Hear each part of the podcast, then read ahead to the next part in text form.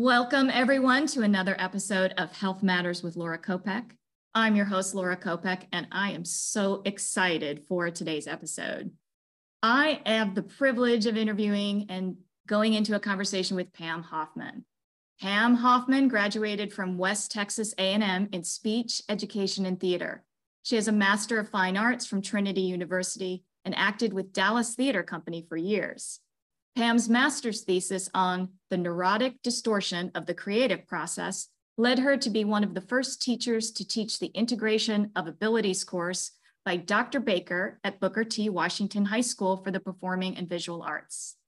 Today, Pam has a long-standing business in nutritional supplements and green homes, but today we are going to dive into the simpatico experiences her and I have as fellow thespians and educators and explore our beliefs around acting, role playing, and its impact, both pros and cons, on the health and wellness of an individual. When Pam and I briefly chatted about doing these episodes, it was weirdly apparent that we had almost too much in common. For those of you who don't know, my first career was in theater and I shifted to education. And my first master's explored the educational psychology and social learning theory around acting and role playing. I've spent many hours researching the impact of role playing, both the good and the bad. And I cannot be more excited to get into this with Pam. So I hope you enjoy today's episode. Welcome, Pam. Oh, thank you. So oh, good to be here. I'm excited. Yeah, me too. In the candy store. So, well, cool. I want to just start with what led you to picking that as your thesis topic? Well, you know, I was in theater and I came to the Dallas Theater Center um, just very new and naive with a lot of acting in my background because in college I had done I was the one that did all the leads and performed and all of that.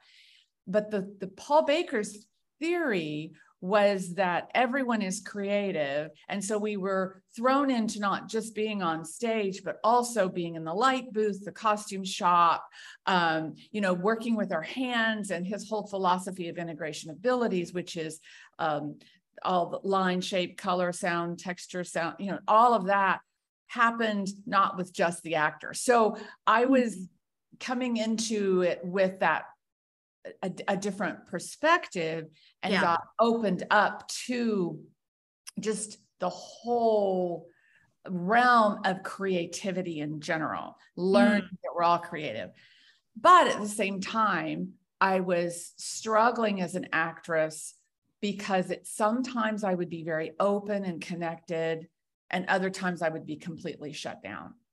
Yeah. And what the great thing about this master's program was you were allowed to do anything. Now, a lot of people were doing plays, writing plays, or, you know, studying Brecht, or, you know, but yes, I yeah. wanted to know what, what, what the psychological reason was for anybody in creativity when they were open to their creative process and when they were shut down to their creative process.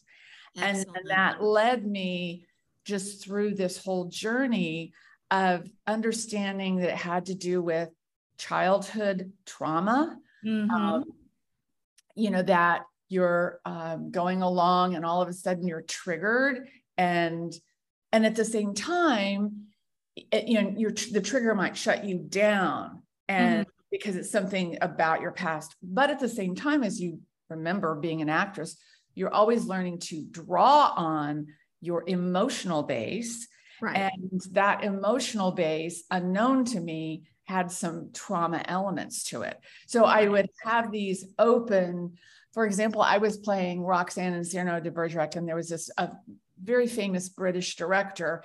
And Roxanne, you know, at the end, the dying scene, Cyrano has the big scene, and we were in rehearsal and I just got so emotionally connected to him dying. And I had all this emotion. Well, he's a very British actor, actor, and he's a right. British director. And said, no, you cannot express that emotion here at this point in time. So there was all of this confusion sometimes. Yeah. Yeah. By and large, I was using acting. And I think this is where it has the very health uh, basis. A lot of people get into it because they're able to process emotions deep uh, emotions that they can't in real life. And right, so it right. becomes a very healing path.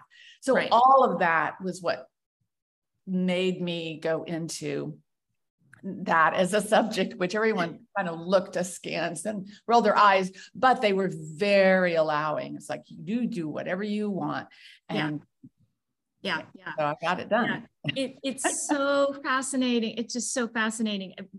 When I was uh, my first degree, I got my BFA. I was at the University of Arizona, and their approach in the BFA program was similarly. It was all about um, working as an ensemble and they didn't want to cultivate prima donnas. So whatever your emphasis was when you came in, whether you were uh, emphasizing in acting or lighting, you did everything. And I mean, in to some regard, they had free labor to put on a show, right? To build the show, the costumes, the set, and all of that. I understand that, but it also grew an appreciation, and in doing so, I think people, you know, changed their majors in that. But it was doing Caligula um, and I was at that particular time in the in the stage management side of that show. Uh-huh. Uh, my roommate was in the cast, and it was, you know, a very uh, dysfunctional. The story is about a very brutal, abusive emperor, and a graduate student who was married to one of the actors in the show was doing a very a similar thesis, and she wanted to come in and interview the actor's process and how it was affecting them. Because what her husband was reporting to her is that a lot of the actors were not sleeping right, their grades were suffering, they were going through this intense process. And you know, from some of the ways that actors are trained, to be truthful is to tap into your own. Mm-hmm. Right. And you and I have talked that we both believe that actors are drawn to the creative process because it's a safe way, right? If I am this character, if I am Juliet, I'm Romeo, I don't have to be me, but I get to tap into some of those personal traumas that allow me the resources of that emotional well to draw from. But I think we don't often understand the other side to that, right? Right. And there were some uh, outside of the theater center acting classes that I took that were very much about like, let's get into this emotion. And I think in some cases it was not safe. You no, know, it's not. It's not. So, it really isn't. So it's just there's a fine line, and I think most educators out there are trying to create safe places, but it's just yeah, yeah, uh, I think definitely in the classroom, uh, a teacher is more cognizant of that safe space. But um, I think when the goal is the finished product, sometimes actors get sacrificed along the way, right? Um, to they get exploited for the chemistry that a director and producer want to see on screen, right? There's just a lot of things. How do we get that truth? Um, you know even recently uh, i have such respect for baz luhrmann. He is you know i think an incredible director and the way he blends different uh, creativity to create this masterpiece. And he is the director of elvis and that that's a recent film which is why i'm bringing him up but you know he even uh, the main actor, I can't remember his name, who played Elvis, talked about the scenarios that Luhrmann had to put him in because he's young and inexperienced and didn't have the depth of trauma that Elvis was going through. And so constructing this environment where, you know, the actor, because he doesn't have anything personal to draw from, right? Right. Interesting. This environment, which actually is trauma unto itself, to get him to have the place to tap into. Yeah. And and you know, on the flip side of all this, because it's just a fine line, it can be so incredibly powerful and healing. I used to teach um, junior high improv, you know, and high school kids. And I taught at the theater center little ones, all the way from three year olds, all the way and directed. And and when you put those kids in improv, oh my gosh, they flourish at that age. Yeah. Yeah. Because they're they're they're desiring communication and they want to express their feelings and and then they come out of it you know, feeling better about themselves. So there is, there is that. Absolutely. When I was uh, teaching uh, middle school and high school, I recognized really early on, all they're all not going to become actors. They're all not going to become best thespians. They're not going to go off and major in college. But this is an opportunity to explore different things, whether it be raising their awareness about, you know, social consciousness or, you know, the way that that that age old question does art reflect life or does life reflect art right? I mean when you brought up brecht right the some of these playwrights before television before social media used theater as a means of taking a political position or a position that said hey we need to bring attention to these social issues. And so in school i think it was an opportunity to do a couple of those things right? Is to allow somebody to step outside of themselves and explore themselves, but to think about the world around them a little bit differently too. Mm-hmm. And the power in that, right?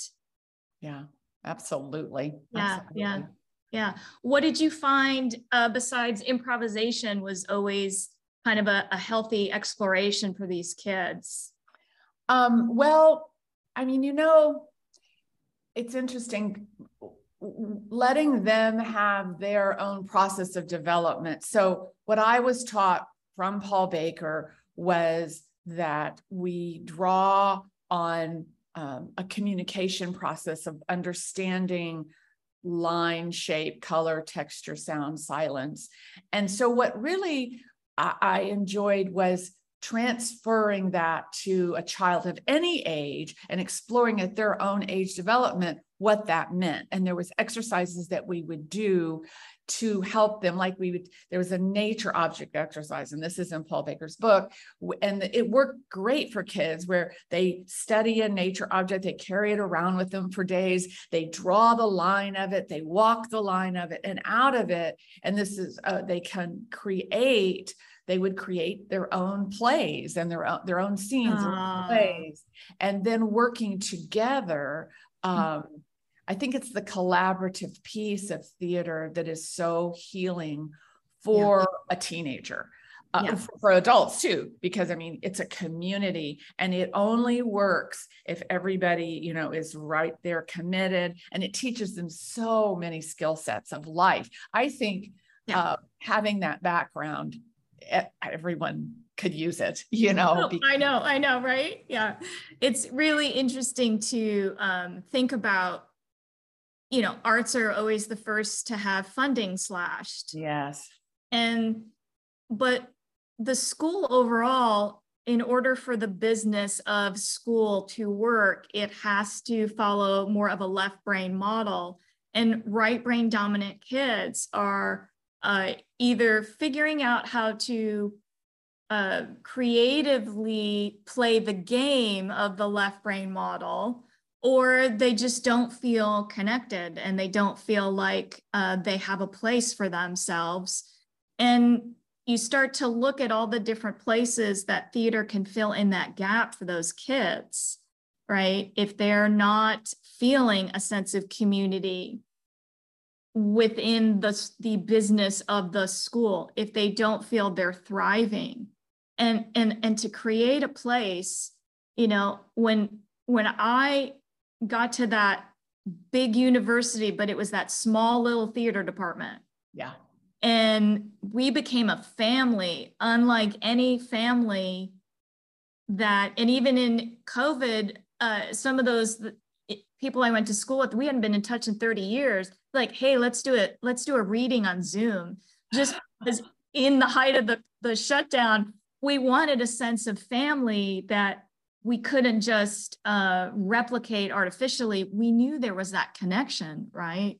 Mm-hmm. That, that, and I still think about um, that community in some of those schools and and what it meant for those kids to really to really have that creative process mm-hmm. and how important that is. Yeah, yeah, yeah. Yeah.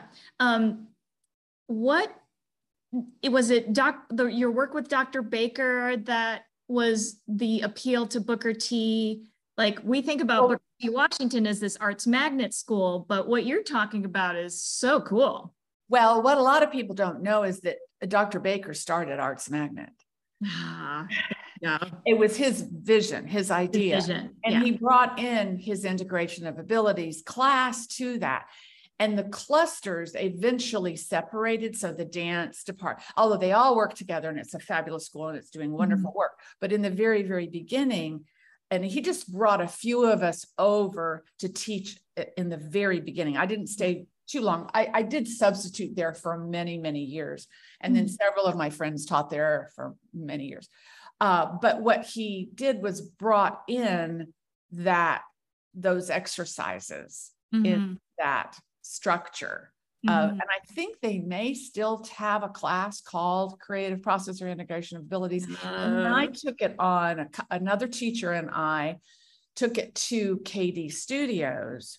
Mm-hmm. And they still, I think, teach a gym germ of this. And this is an acting studio in Dallas. And, and so Wow. Did I answer your question? I can't remember. Yeah. So like, are they looking at, is the primary, I'm just curious, is the primary goal of that class and the integration is just to allow artists to um, think more outside the lines and that much more nonlinear to the creative process? Or is this to help them be uh, better people that they bring to the creative process, if that makes sense. It's both a little bit. And quite honestly, they're a little young to do it. You talk about Baz Luhrmann and this actor, and he didn't have it. Usually, yeah. really, I, I, mean, the older you are, the more powerful that nature object ex- exercise really is. Sure. But I think back to your your your point, it, it's it's mostly to bring them to the understanding of their own creative process mm-hmm, mm-hmm. and how then they can move it into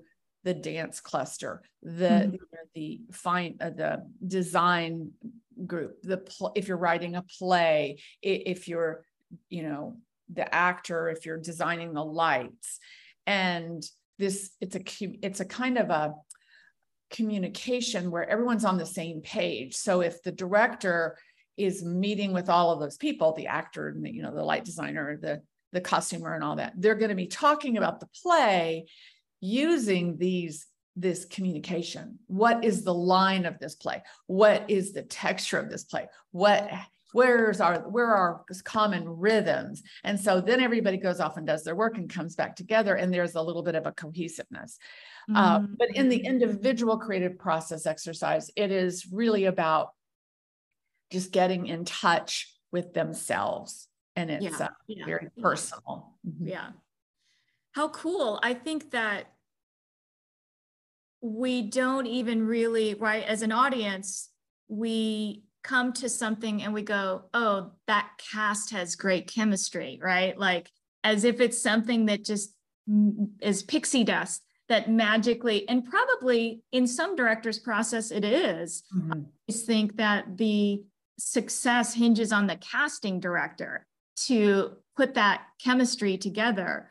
But what what i'm hearing is there could be a process where you even develop that chemistry because everybody's moving with the same rhythm and the same sense of all these other intangibles that make up that collective well, and what Paul Baker told us, taught us too, is that everyone is an artist and that everyone uses these, these different things, uh, you know, these different elements of form in mm-hmm. everything that we do, no matter what it is. And it's a life process. So my husband, that's I met my husband at the Dallas Theater Center. And he was only there one year, but he was there long enough to get this understanding. And mm-hmm. he later went on to build homes, build and design sustainable green homes because I think he was he came out of that with the belief I can do this. I mean, yeah, yeah. pre med, pre law, didn't have had a degree in English and mm-hmm. and he went and built homes and now yeah. he he's a premier green builder and the and he did it because he believed that process that we just put things together in a new way. And my thesis was really about that. It's like, what is creativity? Well, it's just putting things together in a new way. And what Paul Baker told us is there's a, a, a communication um, vocabulary, so to speak. Mm. So mm. when Alan's building a house, is he using line rhythm, mm-hmm. you know, mm-hmm. all the tech, all that? Yeah. Yeah. Yeah. Yeah. Yeah. Wow. So cool. Yeah. I, uh, when my firstborn was getting ready for college and I was reading a lot about, you know, the whole entrance process and all of that, but I came across this little paragraph in this book that said one of the most undervalued but best use degrees is a degree in theater. Uh-huh. Uh-huh. And the reason is is they he pretty much said teaches community. There's a heavy work ethic, right? The show must go on. Yeah. There is uh, thinking outside the box. There is public speaking, right? There is these things that we don't think about because, I mean, what per- I mean, I, the percentage is so low, right? Of people that get degrees and actually make a living. Right. And I, I remember being one of few employed right out of college, but it was still a starving artist's uh, salary. And I went into the directing and management side to pay my bills. And, you know, I look at some of my colleagues that the things they've had to sacrifice to stay in theater. Yes. Real yes. sacrifices. But, you know, I look at some of my friends in theater as some of the most non judgmental, tolerating, hardworking, understanding of what community is. And I think we don't even understand the depth of that. Right, right, right. What the arts can do for that, right? Mm-hmm, mm-hmm. Yeah, yeah.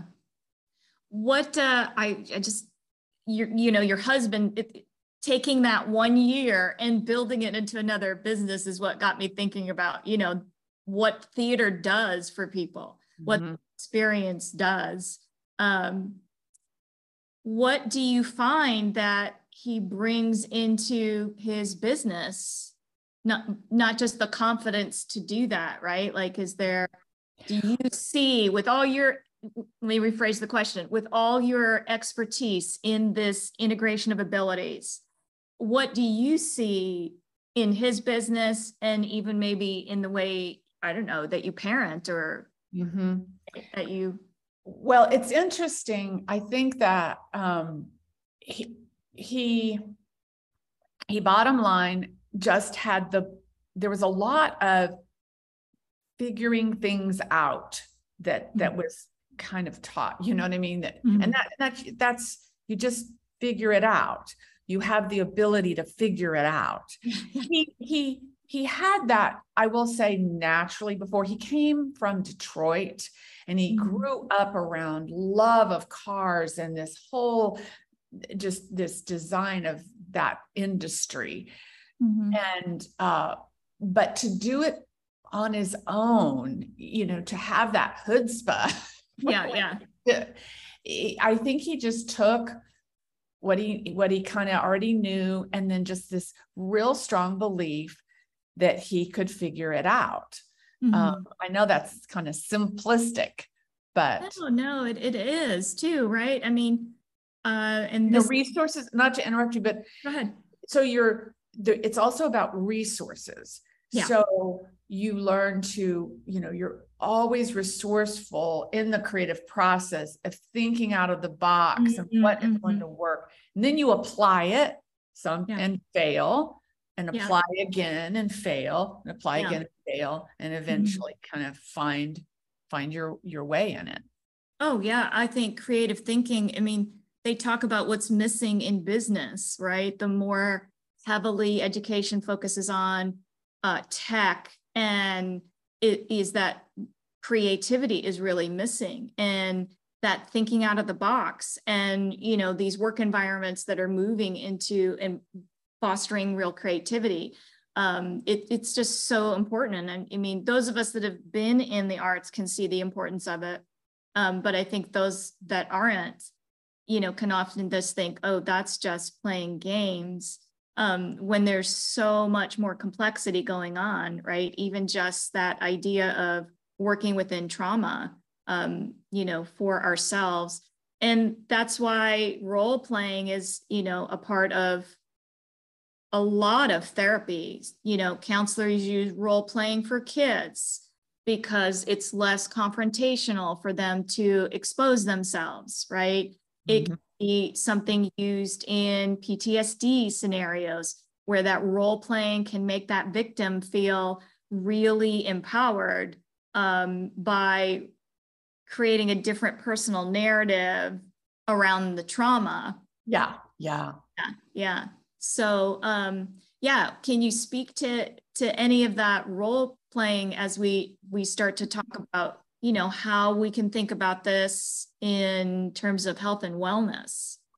Yeah, well, um, you know, uh, for me, again, that journey of theater was so important because it allowed me to express some childhood trauma that I didn't know that I didn't know. I had actually no memory of, of it. Mm-hmm. And it gave me, and I think that's why I wrote my thesis. I mean, go back to that question. I really was in the beginning of working out why, what is going on, you know, inside mm-hmm. of me. And so I think theater was a very healthy, led me very healthily in a way mm-hmm. to a point where um, I had expressed a lot of feelings and a lot of roles pretty successfully. It's what made me a good yeah. actor. Is I would draw on this. I didn't know where it was coming from, you know, and then it, there came a point where I was. I think it prepared me for when then I left theater and I got into a therapeutic setting. Mm-hmm. I it was just a, an, an easier transition than maybe some people make. And I believe I didn't get into drugs and alcohol. I didn't mm-hmm. there was no other addictions. this was my addiction. And I think I'm just grateful to it because a lot of people who are struggling with some childhood trauma um, and haven't, you know, haven't gotten a therapist or don't even know why they're acting out. Yeah. Um, yeah. Often don't you know go to some more negative things and the and I was addicted to the theater. I mean, I performed pro- pretty much from the time I was uh, 15, 16 years old till I was till my daughter was born. But yeah. then my health crashed. That's another topic down the road. But mm-hmm. then I was able to kind of pick myself up and go, okay, what's going on here? I had to have to make some changes. And then I was in a whole new trajectory and journey of my life, mm-hmm. utilizing all that had come before. But um, yeah, yeah, yeah. I think one of the things that I learned in my journey is that sometimes we can be walking through something thinking that we're working through it. Yeah. Right. And so, like, theater is a really interesting way of thinking that, well, I'm tapping into this stuff or I'm right. But the safety of the role, the safety of I'm not really myself up here exposing myself in a raw uh, manner where I could be rejected. In fact, it's set up to be the exact opposite. I expose myself emotionally and I get applause. Yeah and right. there is a, there is a little bit of downside. Very addictive. Very addictive. It's yeah. very addictive. And what happens is then you don't go and do the real work. You don't mm-hmm. know what mm-hmm. your real story is. Yeah. And you and part of my thesis was about painters who because I studied all artists, the create the neurotic distortion of the creative process of all artists and painters in history that get stuck and they paint the Ooh. same thing over and over and over because they're not going through it and working out to the other side. Ooh, ooh, I love it. I love it. I love it. um, yeah. Did you uh, do anything with Picasso or Van Gogh? You know, there were, I, I mean, it's, I have to go back. It's been so long. I think it yeah. was more general, um, you know, I there there were some. I can't. Yeah, yeah, yeah. I, I that's the first thing that, that I thought of. You know, I mean, Picasso is, is known as one of the ultimate narcissists. Yes. He really started painting and getting stuck in the distorted one dimensional visual expression of the female. Yeah. Right. in the and it was really the place he was stuck in, the way that he was treating treating women. Or Van Gogh looking for that oh, yes. answer, that spiritual quest that it, was yeah. on that is when I so I use the drama of the gifted child, which is one of my resources, which is written uh, originally about one of the first German writers who wrote about child abuse and the impact mm. on someone's life. And and now here we are, you know, really embracing all of this in this yeah. time, right? Yeah. It's very yeah. common knowledge. Everyone's talking about it. In 19 um, you know 80 80 early 80s i was kind of on the cutting edge of this a lot yeah. it was not like why, why is she talking about childhood abuse right um but i and i was talking about it but i hadn't even tapped into my own story mm-hmm. it was ironic that i was writing this thesis trying to find my own story and hadn't didn't even tap into it pretty much until my acting career was not over, but yeah, making that. Yeah. Yeah. Yeah. I, I, have a family member that went into um, theater and then film and television. And we always joke that people leave acting once they have figured out how to get real help. Ah. Uh, that's the that's joke good. between us. That is interesting. Wow. yeah. Yeah. Because there's just so much there, right? I mean, right you know, for me, coming from a family of origin where um, I, and I've heard, I've heard this too, where children of super critical environments, right, where you don't get that freedom of expression, can wind up in the arts. Right? So for me, uh, a lot of it, I mean, there were so many things, but coming from an abusive home and where uh, my compliancy and I was valued by controlling parents and and and the layers of abuse that came at that to the imagination right the land of imagination is the ultimate safe space for a child that is in an abusive home and with abusive parents and the craving for unconditional love and the idea that you're going to get up on the stage and that recognition and that applause is going to fill that hole and i mean it just it, it doesn't it doesn't right it's addictive it's seductive yeah. Yeah. but if if it did fill the hole you wouldn't see actors struggling with drug and alcohol and like really going into these dark places where the general public often doesn't even understand like right you have all the money and fame. Why would you, you know, why would you throw it all away? Right. Yeah. But the quest to fill the hole, right? And many of them do go into a huge healing experience. I mean, the ones that I follow, sometimes mm-hmm. you just see, oh, they're really, they, they yeah. master it and go through it. And that, you know, to your whole podcast, that's the healing art of it. Yes. That it's a healing art. Yeah yeah healing process I, I guess you would say i i think what yeah for me it was really important to not say to myself right that i had this career in the arts and then i had this career in education and now i have this career in alternative healthcare for me i'm still i'm in the healing arts and i teach people how to take charge of their health that's exactly, yeah. I re- I resemble that. yes, yeah. It just was really important to bring it all together and and I think that uh the need to unpack right the whole purpose of the podcast and interviewing really unique people like yourself and and then you know how I have created an identity in my practice it's so important to unpack things in a way that we would never think about unpacking it. Mm-hmm, mm-hmm. You know, we would never think about um, the good and the bad of role playing. Mm-hmm, mm-hmm. Drama therapy is a real thing, right? Role playing is a real thing. Mm-hmm. I don't know if you're familiar with, um, I think it's van der Kolk. I bring up his book. Yes. Oh, keeps I, the score, right? Oh my gosh, that book. Oh, yes. Isn't He's, that book amazing? He is. He is amazing. Yeah. Yeah.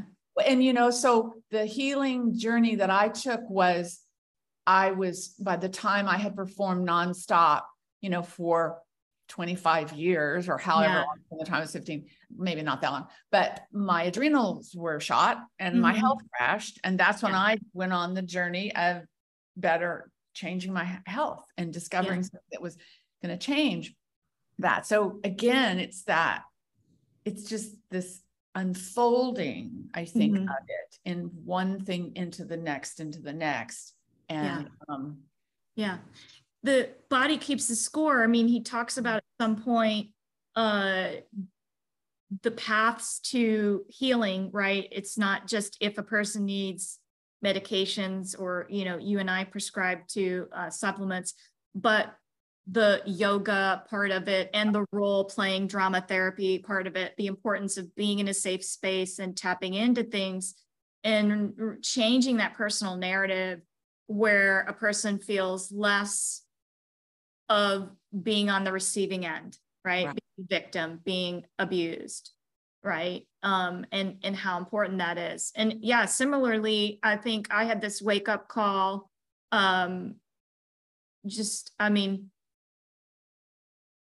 18 to I don't know when in my uh, 29, 30 back to back shows, uh, you know, in rehearsal for one, performing another at, at, mm-hmm. at night, it like just in degree after degree and then suddenly you know you're like whoa i'm gonna i'm gonna pass out.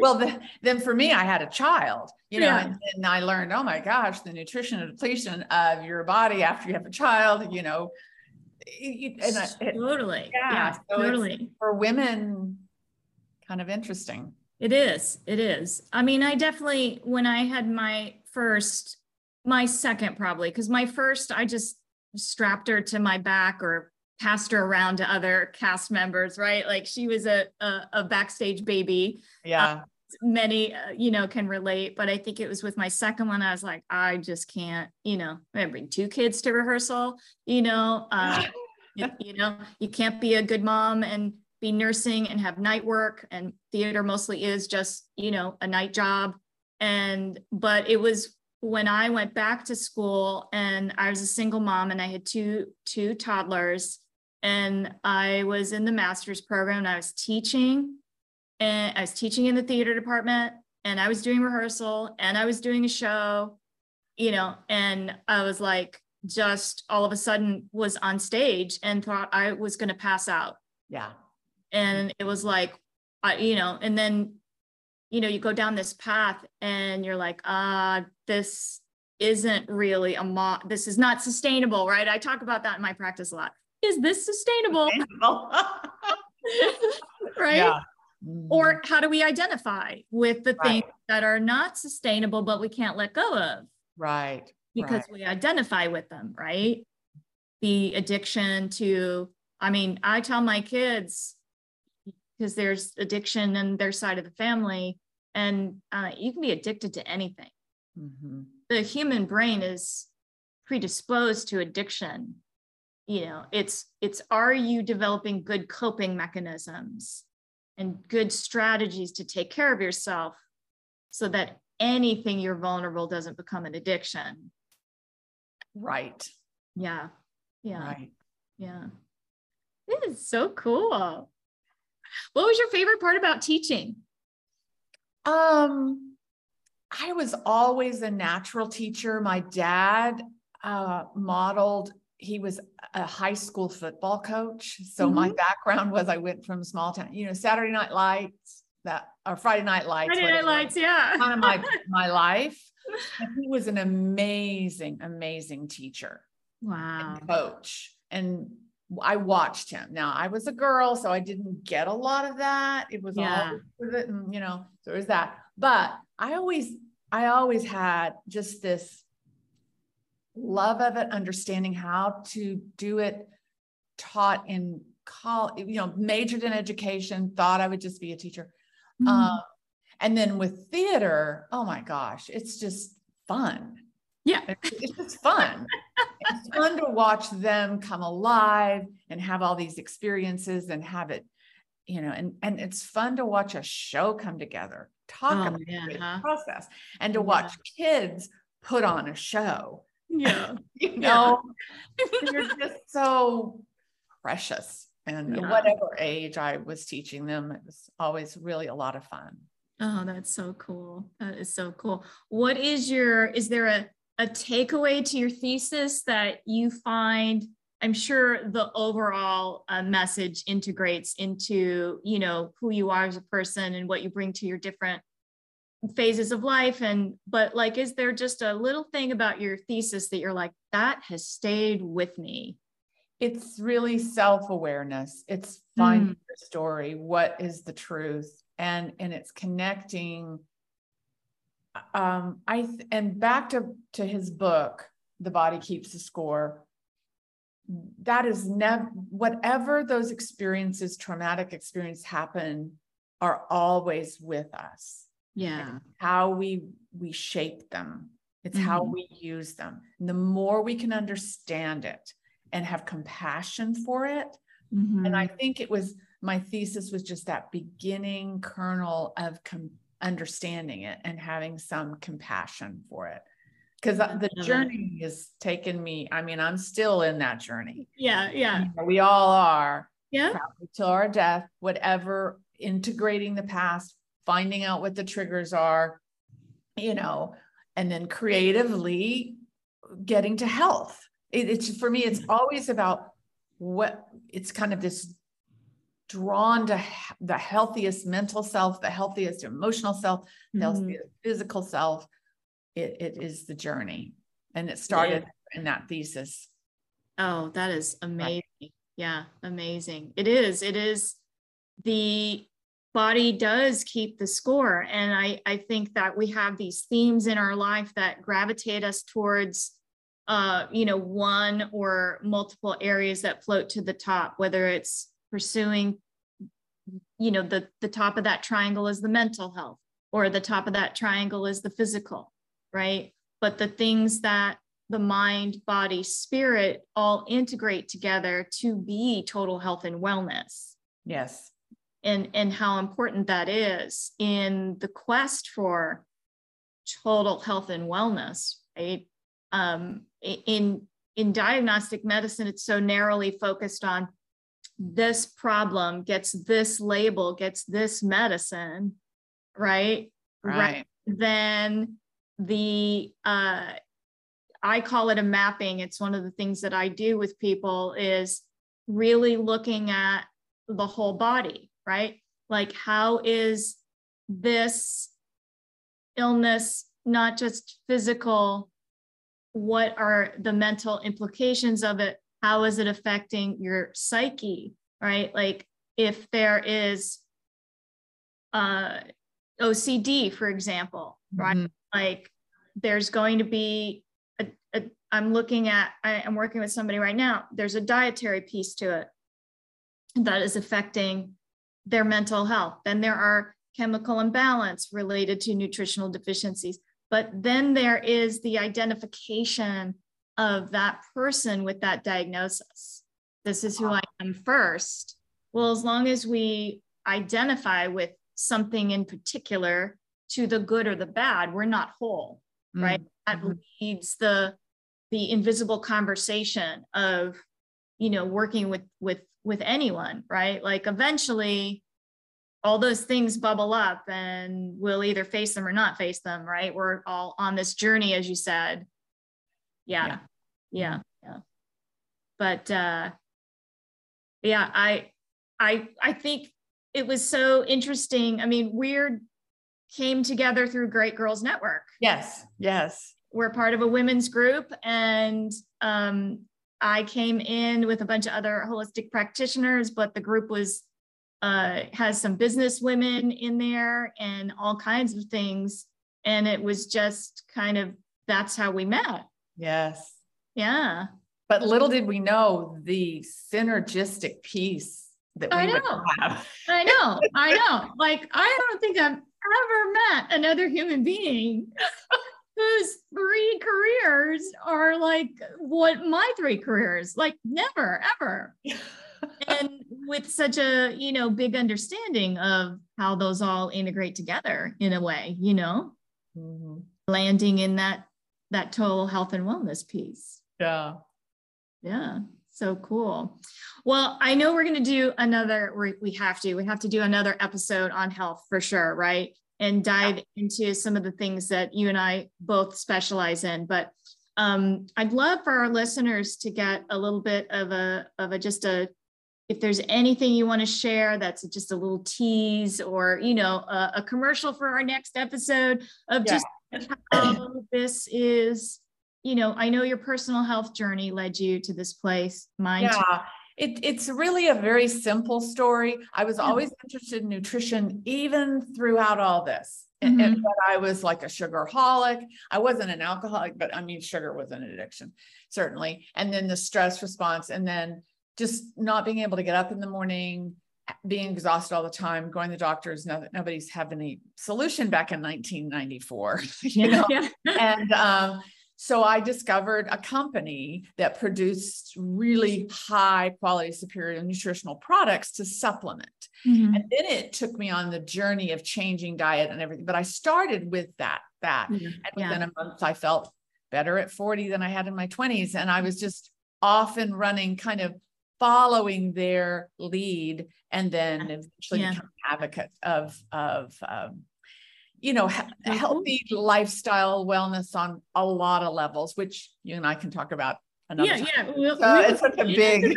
I know it's a huge subject. It will get a huge subject. Yeah, but I love that our listeners get to hear this perspective on your journey, my journey, and just this new, you know, connection that uh, this new relationship that I hope we continue to have because this is awesome. Yeah um, but also to just really get people thinking about that total health and wellness so completely differently in a way they might have never thought about it before.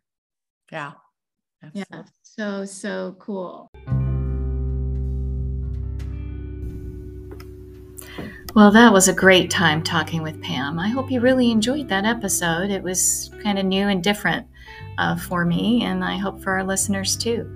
Uh, I hope you join us again for another episode of Health Matters with Laura Kopec. Thank you and have a great new year.